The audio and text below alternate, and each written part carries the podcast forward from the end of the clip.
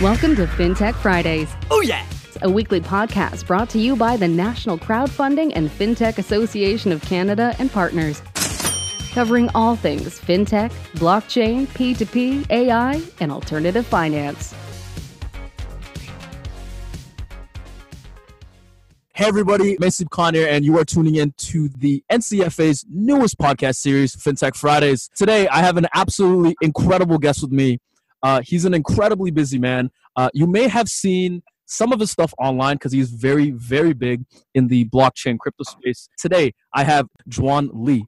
Juan, thank you so much for making it today. Um, with all the delays and everything, you still made it. I'm very, very thankful. Well, Massey, thank you so much for having me. I'm so glad to be here. No, absolutely. So, um, for our audience, for the, I'm pretty sure three or four people that have no idea who you are, could you just for a minute give us a little bit of your background and a little bit more of who you are and what your company does? Yes, sure. Uh, well, my background uh, originally stems from investing. I spent many years in the Silicon Valley, uh, venture capital and late stage investments, and then did um, money management in hedge funds, asset management, so my background is mostly in investments. The company that I started about four and a half years ago is called NextChange, and we are an ecosystem as a service.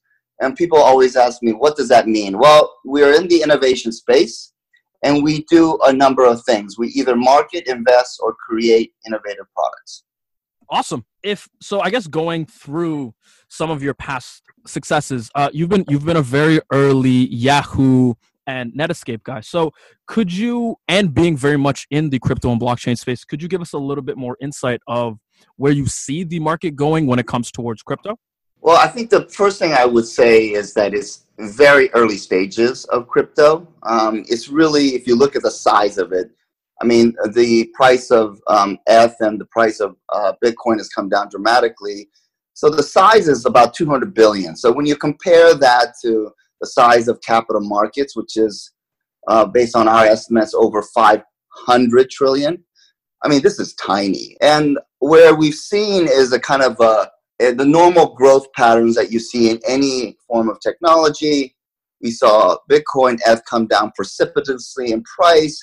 I think it was um, driven by a number of things. Uh, you know, ICO prices have come down dramatically. The use case of tokens have come into question and the you know just surely the idea of building community with entrepreneurs that have very little experience. So a lot of things have in the short term come into question. However this is a viable industry. We're in the early stages and i have a i'm very excited about the bright future for cryptocurrency and the decentralization world of blockchain. Sorry that was 500 trillion you said that 500 trillion is the size of capital markets when you include real estate, gold, bonds, you know, equity. That's a very large market. This is not cryptocurrency. This is our current capital markets and other assets. I guess speaking of current assets and current capital markets, how do you see institutions being part of this said new wave, right? Is it a very much evolve and die situation or how do you see them play a role and if a factor in the new space?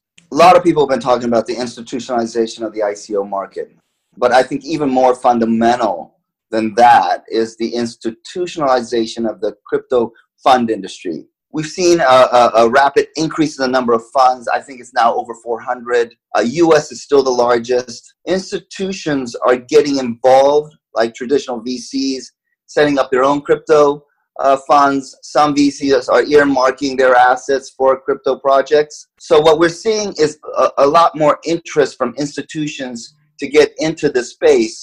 What's appealing for them is this is an uncorrelated asset, highly inefficient still. There's a lot of opportunity for alpha and a new investable asset class. So definitely we see evolution, not a die situation. So you are based out in China. So could you, I guess, talk about a little bit more of we we hear about in the news about the Chinese developments, Chinese regulations. I guess what does that really mean for North America? Sure. So um, I'm based in Hong Kong, but just a stone's throws away from China. Recently, um, I was planning a trip to China, and that same very day was an announcement that was made that all crypto events were banned. Now, wow. you can imagine if this happened in North America, the execution of that would be even very difficult. But in China, uh, they were able to execute it very quickly. Now, what does this mean? I believe that the prices of cryptocurrency coming down, I believe that just the amount of fraud and scams have put a lot of alert to China in terms of putting a stop to a lot of this. But also, there's a there's a dynamic to China that is very different than let's say North America, which is capital outflow. They want to control capital outflow. Cryptocurrency is something that they cannot control, so this is something that's very important for them. What does this mean for North America? I believe in the very near future, we'll start to see really more thought process and, and comments made about what can and cannot be done in the crypto space. And over the next, you know, one year or so, we'll start to see a lot more what I call firmer, uh, firm regulations that, or at least uh, self-regulating bodies creating guidelines that are much more easier to follow for what is the best practices for cryptocurrency. I no, I totally agree with you. The execution of banning all crypto events in North America, that just pulling that off in in and itself would be wow. That'd be very very much impressive. Uh, being how well, I mean, that happened literally almost overnight. So you can imagine the level yeah. of execution. The, the, the government literally sent out a notice to all the hotels and public places where you can have events, and it was done very quickly. I assume the crypto events managers was not too happy about that. Well, it's a bit, uh, you know, it's a bit like prohibition, right? I mean, Absolutely. people are still doing it. Uh, and they're doing it in other venues. And, you know, all of these activities that are being banned only provide, you know, other creative ways yeah. of finding out to how to meet. And, yeah. and because you cannot stop the movement of crypto, you can just put roadblocks in place, and oftentimes that creates more of demand than actual squashing of it. Right. So they're just adding fuel to the flame that is crypto, right? Like they're just it's just gonna find new different ventures and opportunities to grow and expand because this is a never it's like a snowball you can't really stop. It's definitely a snowball. Do you see, I guess, China coming back probably in in like in the future? Well, I, I think it's important to note that China is very pro pro blockchain and the technology they promote that it's just cryptocurrency they're trying to control and ICO market right. So this is very important delineation. So if you see the activity and the development of blockchain and looking on GitHub, Shanghai and Beijing is in the top, you know, four or five in the world, right, in terms of the actual development. So that part is has never slowed down in terms of their uh, evolution and what they're going to do with regulation. Uh, it was a surprise to many that it got even more strict. And oftentimes, before anything changes, you, will see a lot more stricter uh, regulation until they figure out what they want to do. At this point, I don't have a real opinion about what the next steps will be. I am a firm believer that, you know, several years from now, we will be able to coexist in China with cr- cryptocurrency and blockchain what institutional or hedge fund interest is there? And if do you like kind of, kind of roping back to what i asked before right? And if there is any truly moving the needle right? What is needed to ramp up interest or just are there any couple of examples that you can come up with? Like is there any current players that you're kind of keeping an eye on or do you see any up and coming game changers in the space? Well institutions are getting involved but for them to get more involved you really need uh, proper investment strategies that can scale. I already highlighted how small the space is in terms of overall size. Right. Proper risk management, and also the volatility is way too high.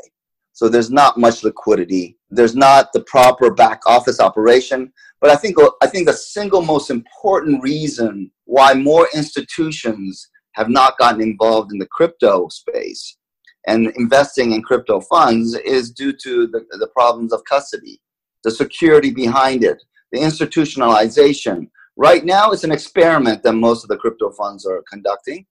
And you know, large institutions cannot deploy assets into an asset class where they don't feel comfortable where the money is being held. In terms of the number of players that are coming into the market, I think that this is an industry ripe for two, I guess, um, traditional uh, managers to come in. One is the hedge fund managers have already started to come in, and there are some of the larger players that are in the market, uh, some of the former hedge fund managers. And we'll see VCs coming in in, in the form of either uh, setting up their own fund or carving out a piece from their own portfolio. Some of the more prominent names, I think, uh, if you look at the, some of the largest crypto funds, you see Pantera.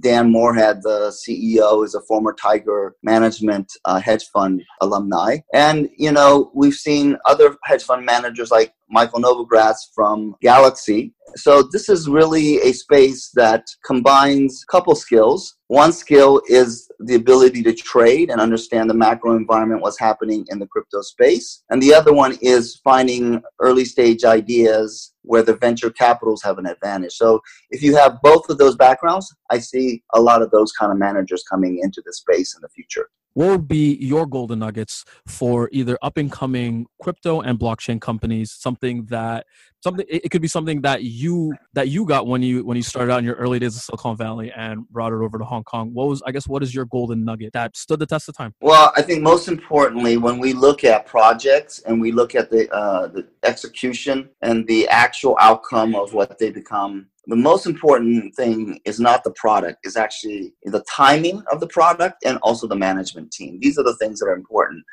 Uh, we all know that uh, the beginning of a product and where it eventually ends up will be vastly different. So a management team has to be able to be flexible and execute according to the changes that take place. I believe that you know what we're seeing is a much higher level of management team coming in in the uh, ico market and I also see that happening in the fund space as well. So it's very promising.